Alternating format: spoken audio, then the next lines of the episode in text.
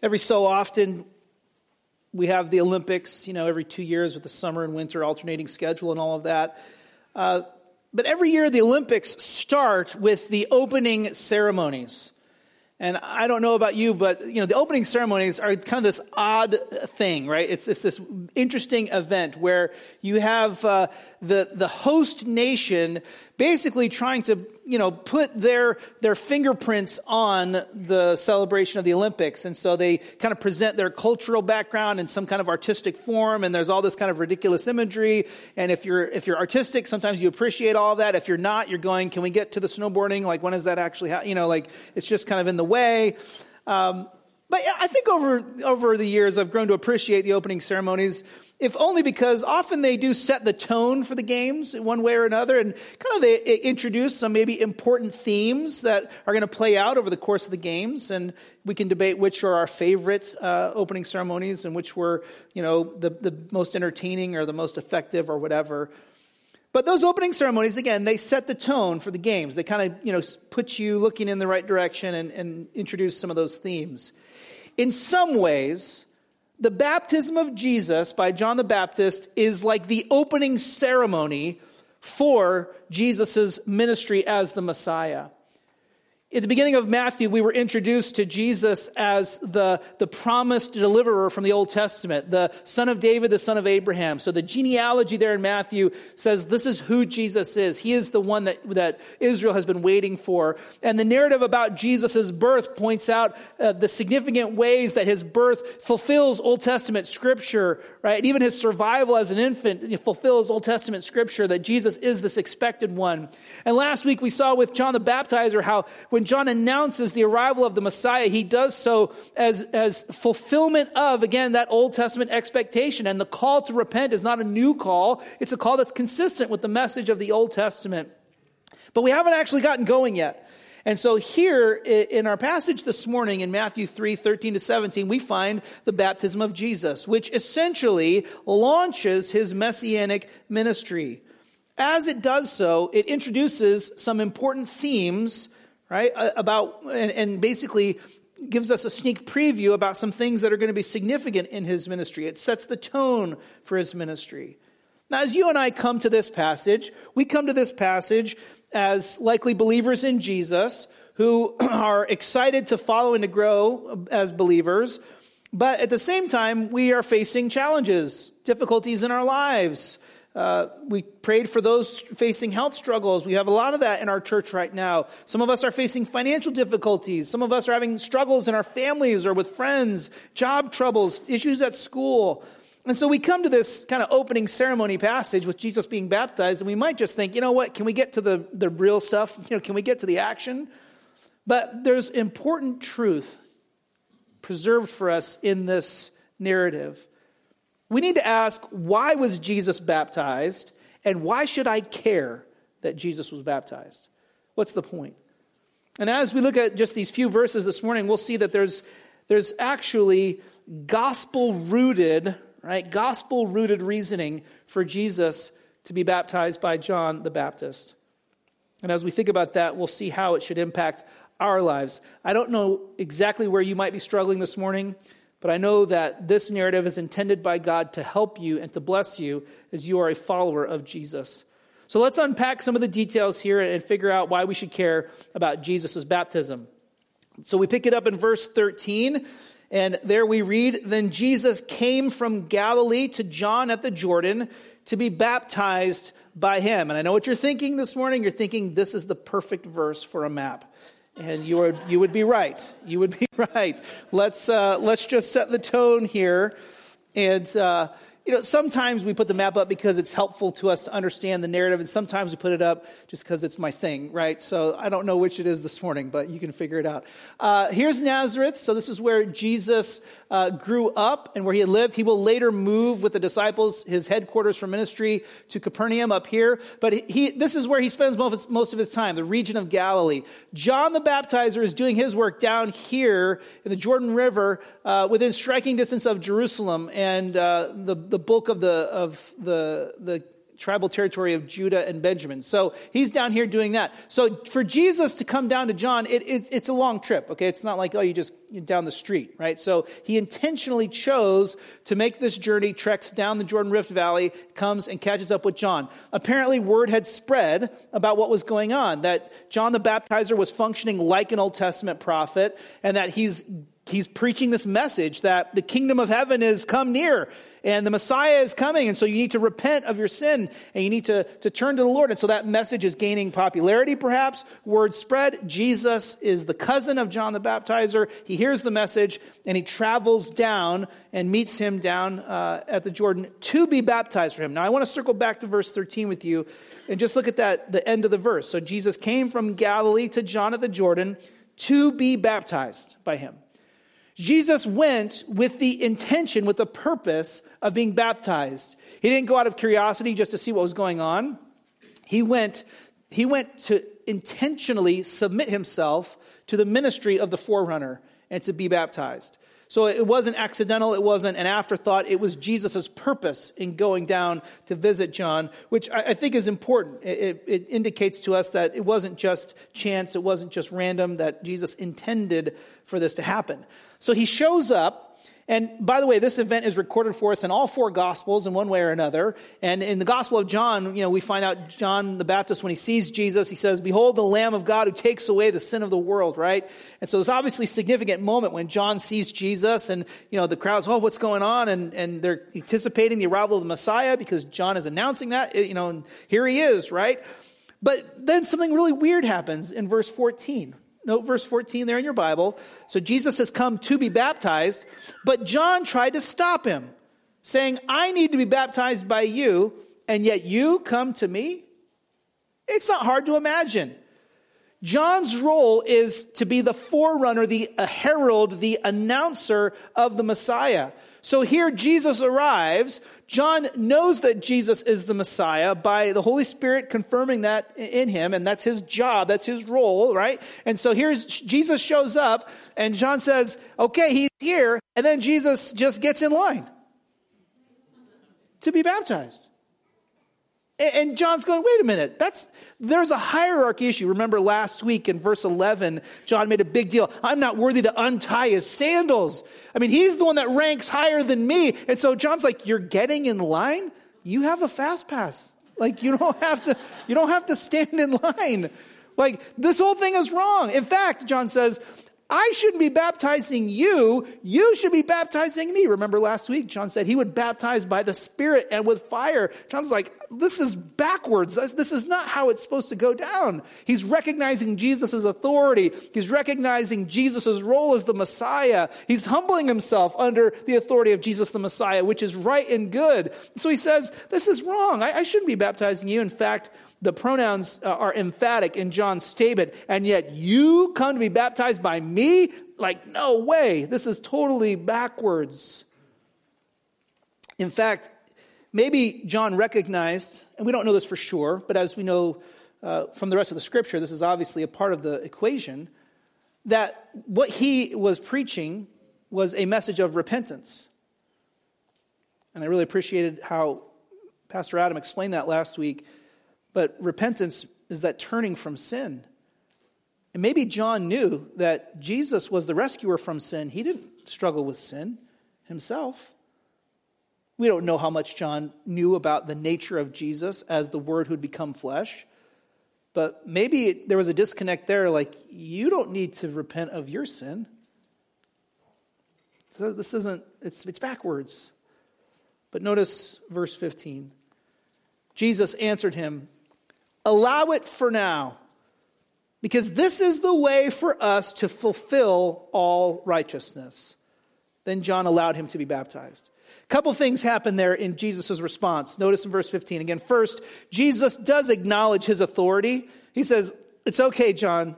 We can allow it for now. So Jesus gives John permission to baptize him. He says, It's okay. You can do that. All right. Let's, let's do it. But when he says for now, he's acknowledging listen, I understand that in the long run, it might, this might, or in the short run, this might look weird, but in the long run, there's something bigger going on here, John. So just for the moment, let me do this thing. Let me let you baptize me, and then you'll understand. And then he says, by doing this, John, you and I, we will fulfill all righteousness. Now, th- this is interesting because what he says will fulfill all righteousness, he's not just talking about doing what was right in that moment. That word righteousness here seems to be loaded with saving significance. That this plan of God to redeem sinners, the, the righteous work of the Messiah and rescuing you and me, that all of this is, is launching right here at this moment with the, the baptism of Jesus. And so Jesus, in one sense, says, John, we're going to do this because this is the first step. This is the start of the actual rescue part of the mission. And so we're going we're going to fulfill all righteousness. We're going to launch this mission proper by me submitting to the, the act of baptism. What we have to ask this morning is why does that why is that the case? And so I, I think there are three reasons that are laid out here in Matthew uh, as to why Jesus was baptized. And as we unpack them, we'll ask about the significance for us. The first is Jesus was baptized to show his agreement with John's message his agreement with John's message. As Jesus comes to John, his, his submission to the, the act of baptism is saying, Yes, I agree. Did Jesus agree that the kingdom of heaven had come near? Yes, he brought the kingdom of heaven near. Like he's the gatekeeper. So he's like, Yes, I agree with that message. Did Jesus agree that sinners should repent in light of the arrival of his kingdom and respond in faith and repentance? Yes, of course Jesus agreed with that. So Jesus, as he comes down, he's, he wants to make sure, this is important, right? He wants to make sure that, that the crowd, the Pharisees, like the general population, that they saw that he is not competing with John the Baptist. He's not, uh, his mission isn't different or separate from the mission of John the Baptizer. No, that Jesus and John are on the same team, proclaiming the same kingdom, doing this same work, right? It's just that John is the opening act and Jesus is the headliner, if I could say it that way, right? So Jesus was baptized to show his agreement with John's message. It's not two separate kingdoms, it's not two separate agendas. What can we learn from that? Well, I think daily we struggle with multiple allegiances as far as kingdoms and agendas recently, uh, you know, they, they had the World Cup, and I was listening to a podcast, uh, you know, one commentator analyzing the World Cup, and this is an interesting uh, commentator because uh, she was from England, you know, raised in England, British accent, the whole thing, but then has since moved to the United States, works in, in, media in the United States. Her children were born in the United States, so she has this like dual allegiance, right? Well, I don't know if you knew in the World Cup, but in the World Cup, England and the United States had to play each other. So it was like, at a, you know, so she's analyzing and kind of, you know, showing, you know, commentating on this, that, and the other. But at the end of the day, she couldn't have an allegiance to both kingdoms. Like, at, there was a point that she had to choose, like, where is my allegiance? And she picked England. Okay, so there, there it is. Uh, and, and we, whatever, it is what it is. But I thought of that in relation to this moment because as Jesus submits to baptism, he's saying it's not two kingdoms here. We're talking about one kingdom. It's, it's the kingdom of God. It's that agenda that matters. And so Jesus wants to communicate to everyone this is the, this is the mission. This is the train. You get on this train. There's no other train. There's no other kingdom that you can have an allegiance to. You have to surrender that kingdom. You have to surrender that agenda and get on board with what John is proclaiming, which Jesus says, I will fulfill. I'm going to actually get this done. So there's, I think, a recognition here that there, there's not two separate kingdoms. And we have to ask well, hold on. Am I interested in the kingdom of God, or am I daily consumed with my kingdom? My agenda, my show. And, you know, Jesus can fit into my plan. And Jesus is the means by which I'll get what I want. But ultimately, it's my priority that matters. It's my kingdom that I am pursuing. Like that World Cup commentator, there's going to be a day you'll have to choose. There's a day, and frankly, it's, it's basically every day, where those two, those two agendas, they can't coexist. That we, we have to say, which is it going to be? Which is going to actually win out in my heart? And by, by agreeing with John's message and being baptized, Jesus is making clear that, listen, it's not a competing agenda. There's one agenda, but it's the kingdom of God. That's the agenda that we're concerned with. You might just ask the question this morning where do you need to grow in adopting God's kingdom agenda in your life? God's priorities for your life. Maybe even just bringing up the topic, you already can think of a few areas where you go, yep, I'm not in sync with the Lord on that area of my life. I'm struggling there to trust Him. I'm struggling to submit to Him, right? And I just want to build my kingdom there. The second reason that Jesus was baptized was to prove that He is qualified as the Messiah. So, John the Baptizer basically functions as the last prophet of the Old Testament. He's like a transition prophet. So, he's like the one that says, okay, here the Messiah has arrived, and then we're on into kind of the New Testament era. So, as that last prophet of the Old Testament, Jesus comes not in conflict with him, as we said, but in alignment with him. But when he does so, Jesus comes as basically the one who will fulfill all of those promises of the Messiah in the Old Testament. So, as he does so, John the Baptist is the last Old Testament prophet. His job is pretty simple. There he is. like, that's his job. Like, right there, you know? Just point to Jesus. And by, by being baptized, Jesus proves, yes, I am what John is talking about. I am the one who brings the kingdom near. I am the one to call you to repentance and faith. And, and as Matthew, the, as the narrative unfolds, we'll find out wow, faith means trusting in Jesus, not only in believing what he teaches, but actually trusting in his death and his resurrection. And all of that is in fulfillment of Old Testament prophecies, which, if you haven't figured it out yet, is a big deal for Matthew. Like Jesus fulfilling the Old Testament promises is huge. That's why even singing Christ the true and better, I mean, that's why a song like that is helpful to us. He is the better Adam, he is the better Isaac, he is the better Moses and the better David. Absolutely. He's qualified to be the rescuer, and all the hopes of the Old Testament come to their fulfillment and fruition in him. I wonder this morning do you realize that all of your hopes ultimately can only be fulfilled in Christ? Sometimes we get passionate about certain things, good things in our lives, but we get passionate and we think, you know what, I'm going to make that happen on my own or I'm going to get to it another way. But as Jesus submits to baptism here under the ministry of John the, of John the Baptizer, he does so proving he is that qualified Messiah. He has the legit credentials. He's the real deal. And if he, if he didn't participate in that baptism, maybe he would have communicated that he wasn't in line with all those Old Testament promises and he didn't agree with John or, or whatever. But I think there's a, a question here for us to ask do we really realize the degree to which all of our hopes can only come to fruition in Christ? You know, you want your family to, to be at peace, you want your kids to prosper, you want your work to go well, you want to get good grades at school, you want your, your friends to like you, you want to have friends, right? But all that, all that prosperity, all of that success, all that peace that we're, we're seeking after, that contentment, that satisfaction, Eternally, there's only one place to get it, and it's through the ministry of the Messiah. When Jesus is baptized, he proves, yes, I am that Messiah. Finally, there, number three, Jesus was baptized to identify with those he would save. Now, this is really important. By being baptized, Jesus is not saying he needed to repent, right? He's not, he's not saying I need to repent. But what he is saying is, I'm going to stand with and identify with those who believe this message and are repenting of their sins. So Jesus says, I'm basically here, I'm going to stand with sinners and identify with them in this baptism. And man, I think that's actually the most significant reason why Jesus was baptized. Because again, he's not admitting to sin, but he's identifying with sinners.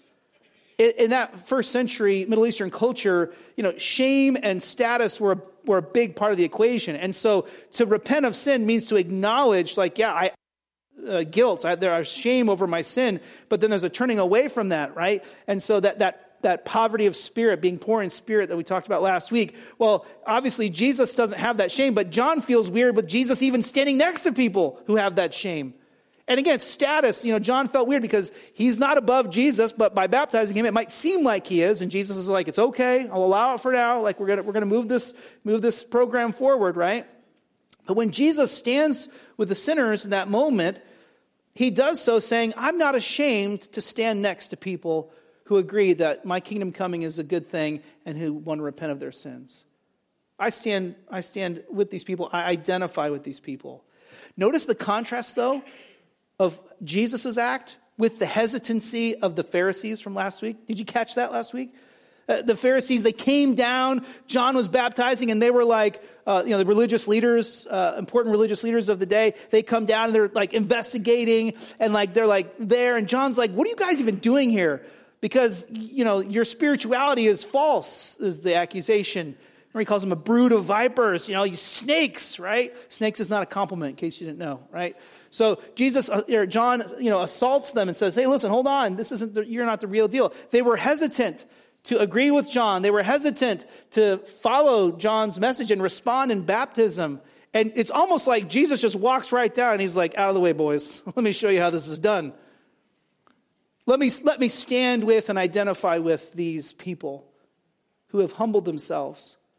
have confessed their need and who want to see the kingdom of God come.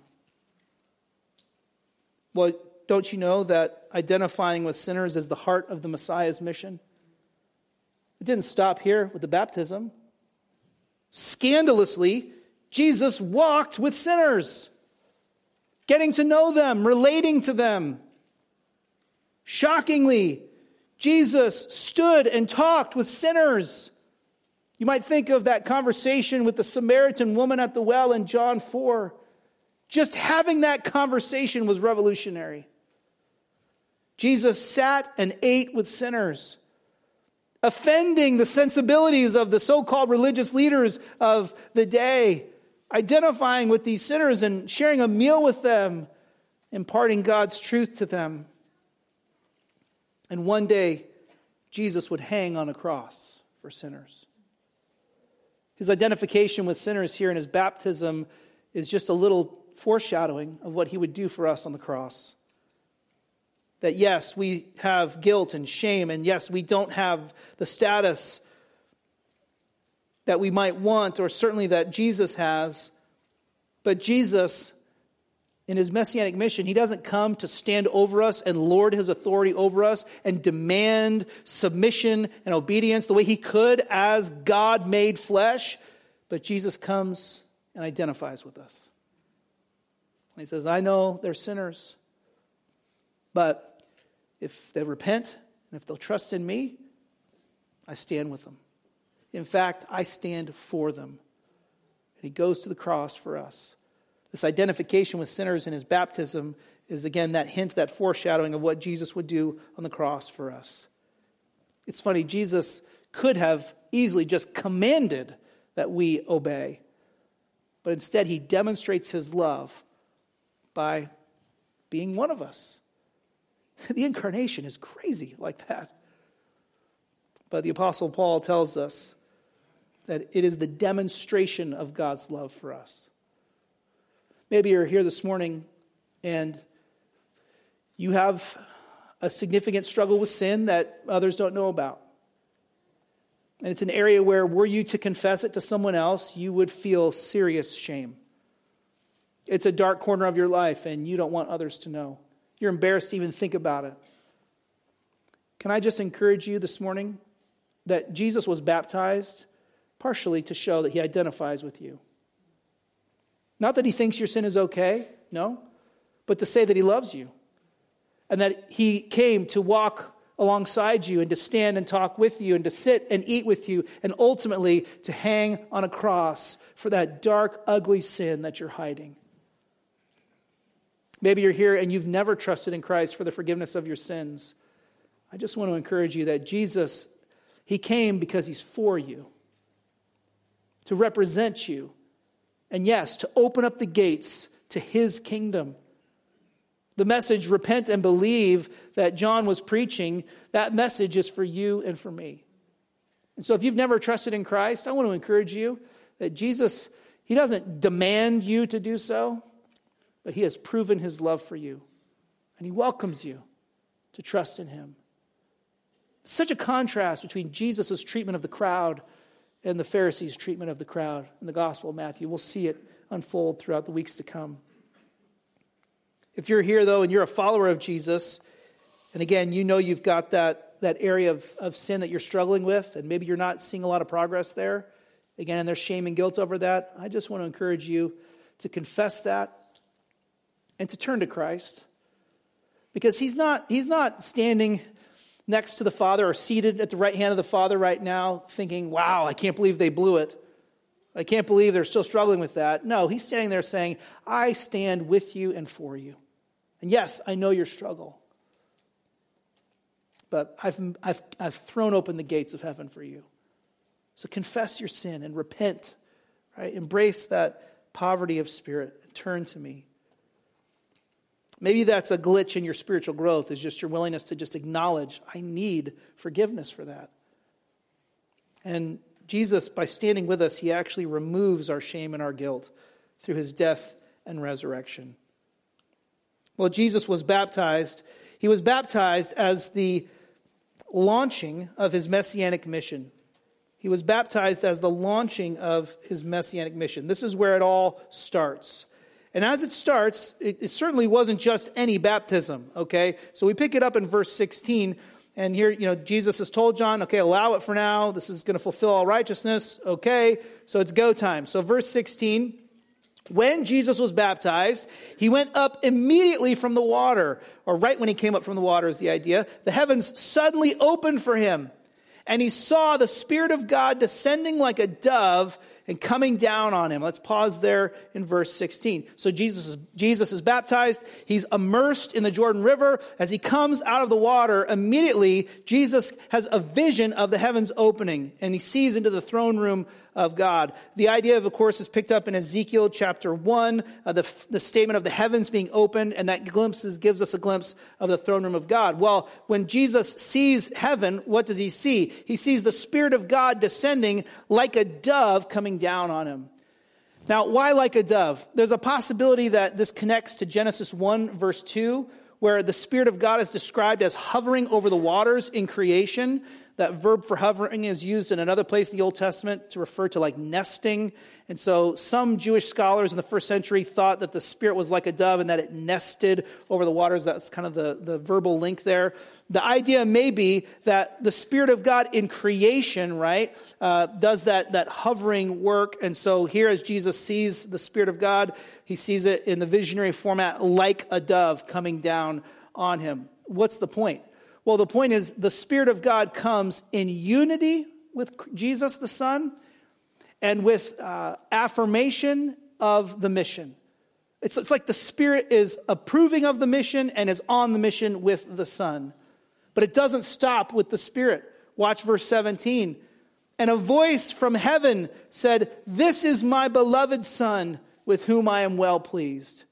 So Jesus the Son is baptized as he's baptized, the Spirit descends in a visionary form. He sees the Spirit of God descending on him, and then he hears from heaven the voice of the Father.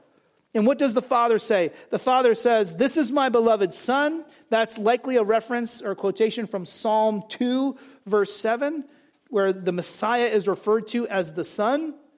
And then he says, With whom I am well pleased. That phrasing comes from Isaiah 42 and verse 1. And there's two significant truths that are, that are uh, encapsulated there in that statement by the Father, okay? The first is that Jesus is the divine Son, the Messiah of Psalm 2, who does what? Who brings the authority of God to earth, who brings rescue for those who will turn to him, and who judges the nations. The Messiah Son of Psalm 2 is the one that you're looking for, right? The rescuer, the divine Son, the one who's going to get it done, who will rule the nations with that iron scepter. Absolutely. But then he's also in Isaiah 42, the one who is well pleasing to the Lord, the well pleasing servant the, the servant who in Isaiah suffers for his people to rescue them. He's the humble servant. And so, really, as the Father speaks, we have this, this juxtaposition of Jesus being the divine Son, the glorious divine Son, but also the humble servant. Now, when it happens, what does that mean? It means at this opening ceremony for the Messiah's ministry, we have the Father, the Son, and the Spirit in absolute unity, advancing the mission of rescuing sinners. It's beautiful. It's an important reminder to us that the mission of redemption is not merely the mission of Jesus the Son, but it is the mission of God the Father, Son, and Holy Spirit. Listen, brothers and sisters, don't be theologically lazy, right? There's something for us to see here about the nature of the Trinity that God as Father, Son, and Spirit uh, together in unity is working and has worked to redeem sinners. You need to know that God the Father, God the Son, and God the Spirit have skin in the game for you. The Father sending the Son, the Son taking on flesh and suffering and dying in our place and rising from the dead, the Spirit being sent by the Father and Son to grant us spiritual life and to lead us in righteousness. Yes, the Father, Son, and Spirit work together in the work of salvation in absolute unity. So don't be theologically lazy about it. Worship God as Father, Son, and Spirit. And praise the Father, and praise the Son, and praise the Spirit for his work of salvation. Of course, it's not just about the Trinity, though. There's emphasis here on Jesus and his role that Jesus is the divine Son, worthy of worship and, yes, allegiance. And he's the humble servant, the one who came to die. So it turns out this this uh, glimpse into heaven and this kind of Trinity moment here, the baptism, it, it is all about authority on the one hand. Jesus is the divine Son, and guess what? Jesus has that authority. Now, listen, this is where it gets tough for us because when we talk about Jesus' authority, we have to ask the question are we submitting to him as authority? That is a scandalous sentence in our society. To submit to anyone is not really looked upon with favor. But do we realize that Jesus is the divine Son who has the authority of the Messiah from Psalm 2, who does rule the nations and will rule the nations? And therefore, rightly, we are called to obey him, to submit to him. There's no way of getting around it.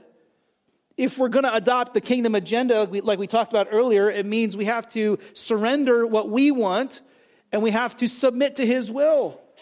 And the very nature of submission means acknowledging that Jesus' authority is legitimate.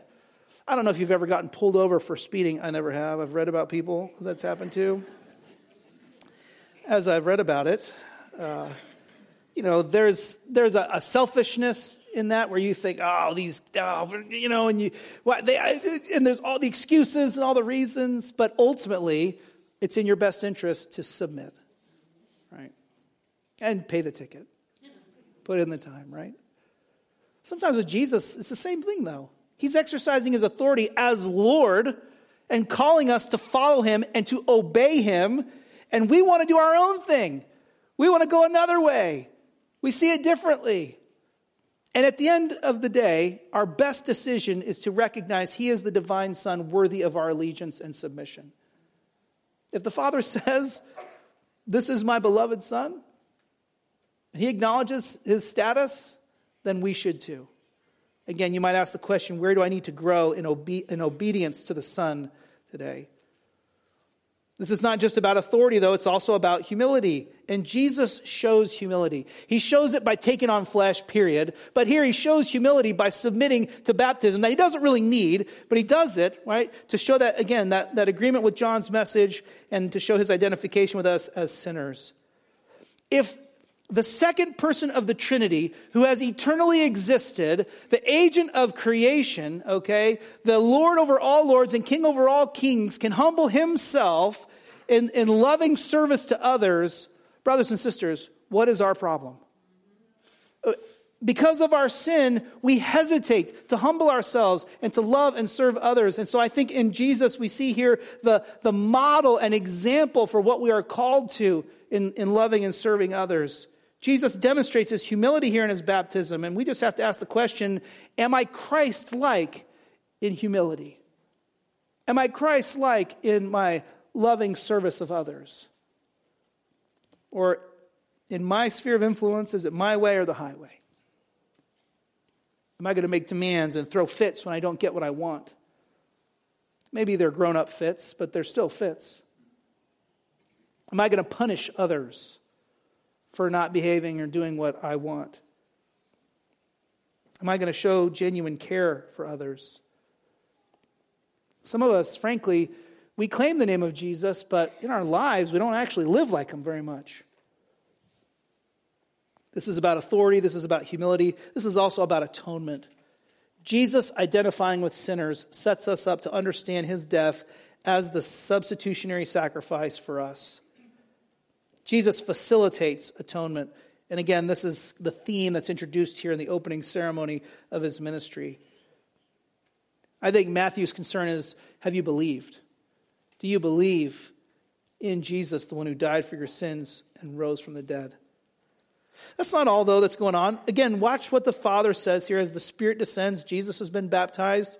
The Father says, This is my, he doesn't just say my son. What does he say? My beloved son. He doesn't just say with whom I am pleased, he says with whom I am well pleased. The scriptural links to Psalm 2 and Isaiah 42, notwithstanding, right? those links, I actually think they, they underline this aspect that the Father is not only pleased with the Son, but the Father loves the Son and has loved the Son for eternity. And when we are connected by faith to Jesus, we can say that the Father loves and is pleased with us. Think about that for just a moment. Sometimes we work so hard to earn the approval of others, whether it's a parent, a friend, could be a coworker, whoever it might be.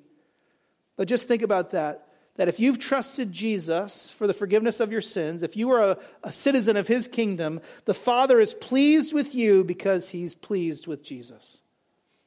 He's not pleased with us because we've earned it.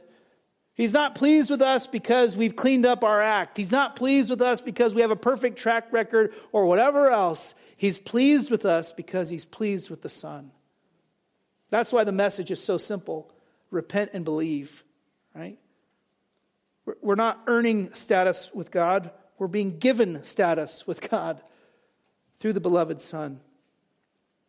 Again, this addresses the issue of our guilt and our shame.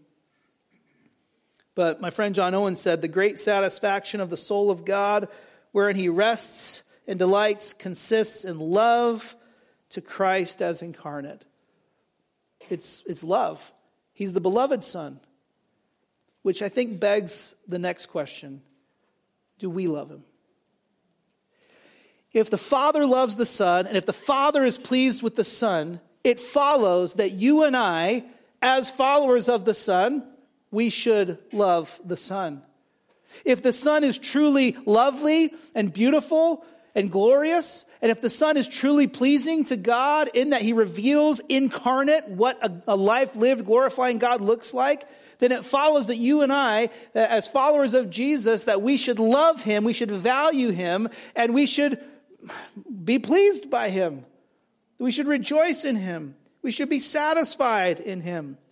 I think sometimes we just sell ourselves short on this side of it, and rightly so. We focus on the doctrinal side of things, and we should and we must. But as we focus on that, don't forget the point of the teaching of the Bible is not to give you information about Jesus, it's to fuel love for Jesus.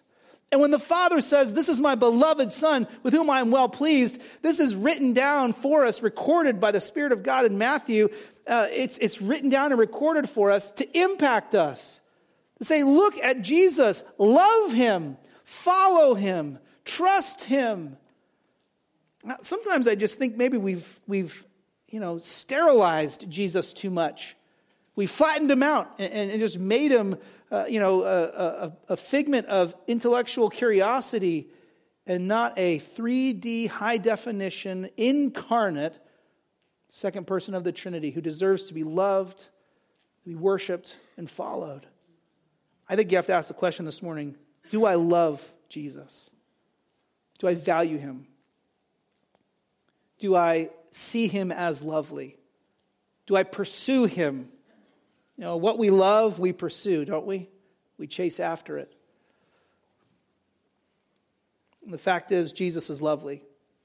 And I think we have to ask do I love Jesus? Does my life demonstrate that I love Jesus? That love for Jesus doesn't earn us God's favor, it's actually a result of God's favor. But man, it's the question. Now, we can't talk about Jesus' baptism without talking about baptism in general. And in the Gospel of Matthew, as we, we go, I'm going to skip to the end here, right? When we get to the end, Matthew 28, Jesus commissions his disciples to go and make other disciples. And when you make other disciples, baptize them in the name of the Father, the Son, and the Holy Spirit. It's not a mistake. You have the Trinity referenced in Matthew 3. You have the Trinity referenced there in the, uh, the, the commissioning of the church in Matthew 28. But as Jesus commands us to baptize new followers, he does so as one who was baptized. This is actually pretty cool. Because baptism is that, it's interesting in that it's this, it's this uh, event in uh, the life of a believer, usually early on in their faith, that says, I am connected to Jesus. But when we are baptized, we're not just saying, I've put my faith in Jesus who died for my sins and rose from the dead. We're saying, I'm following Jesus who himself was baptized. Now, the idea of a Christian who wasn't baptized is weird to the New Testament. It's unusual. It's, it shouldn't really be a thing. And even all the more so because Jesus himself models for us response to the message and baptism. Often we object to being baptized for various reasons. We might object to being baptized because it's a public proclamation of our faith, and we don't want to go public with our faith. Of course, that cuts right to the heart of the issue, doesn't it? We just got to be known as a follower of Jesus, and there's, there's no way to hide it. And if we want to hide it, there's maybe a question as to whether or not we genuinely love Him. Sometimes people object to baptism because we have a genuine fear of water, which we can work around, right? We've got workarounds for that. They have a fear of public speaking. In our tradition, we usually have the person baptized share their testimony when they're baptized, but you don't have to do that. I, I, sometimes I'll read somebody's testimony or we just do a little short summary for them. So, fear of public speaking, don't sweat it. You're not there to give a sermon. We can get that done. Sometimes we we hesitate to be baptized because we think it's for advanced Christianity. Of course, when we read the basic uh, record in Acts, it's not for advanced Christianity. People come to faith in Jesus and then they're baptized, which matches exactly what we see in Matthew 28. I might just add if baptism is good enough for Jesus, it's good enough for you and me. And when he says, make disciples and baptize them, there's just an open call there. It says, if you're going to follow me, then you're going to follow me and you follow me with baptism and everything that it pictures. If you have not been baptized and you consider yourself to be a follower of Jesus, I would love to baptize you. I mean, that's we're here to do it, right? But it's something that you need to consider and just ask the question, if I've trusted in Christ, why won't I trust him in this? If it's good enough for Jesus, I think it's good enough for you and for me.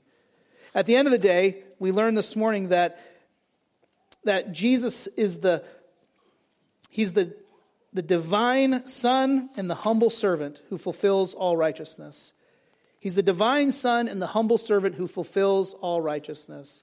And his baptism is the sneak preview of what is to come, of his identification with sinners, of his fulfillment of the Old Testament, and ultimately of his dying on the cross for our sin and rising from the dead. This is not just the work of the Son, it's the work of God the Father, Son, and Holy Spirit. And it's kind of, a, I think, a neat preview for all the good stuff that we're going to be learning in the Gospel of Matthew as we move forward. Why should you care? Well, because as a follower of Jesus, not only was he baptized for your benefit, but it teaches us crucially about his authority as the divine Son and of his humility as the suffering servant. And as followers of Jesus, we just need to ask Am I submitting to him and am I living like him? So, would you please pray with me and we'll ask God to help us respond in faith. Lord, we thank you so much for this passage. We thank you for um, the, the scriptural background here with Psalm 2 and Isaiah 42. Lord, we thank you for what it meant that you were baptized in agreement with John the baptizer's message.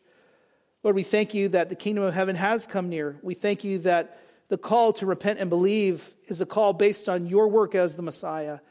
And Lord Jesus, we thank you that you are willing to identify with us as sinners. Lord, we thank you that by faith in you, our shame and guilt is removed. We thank you that we should rightly humble ourselves and submit to your authority and live with faith driven obedience. And Lord, we thank you that you lead us by modeling humility, what it looks like to lovingly serve others. We pray that you would help us to follow you, Lord Jesus, to respond in faith. We pray that you would help us to obey. We pray that you would help us to, to be humble in our attitude, both towards you and towards others. And Lord, in all of this, we pray that you would be glorified. We praise you, Father, Son, and Spirit, for your work of salvation. In Jesus, we thank you for being the divine Son with all the authority that that entails, but also for being the humble servant who died for our sins and rose from the dead. So it's in your name we pray. Amen.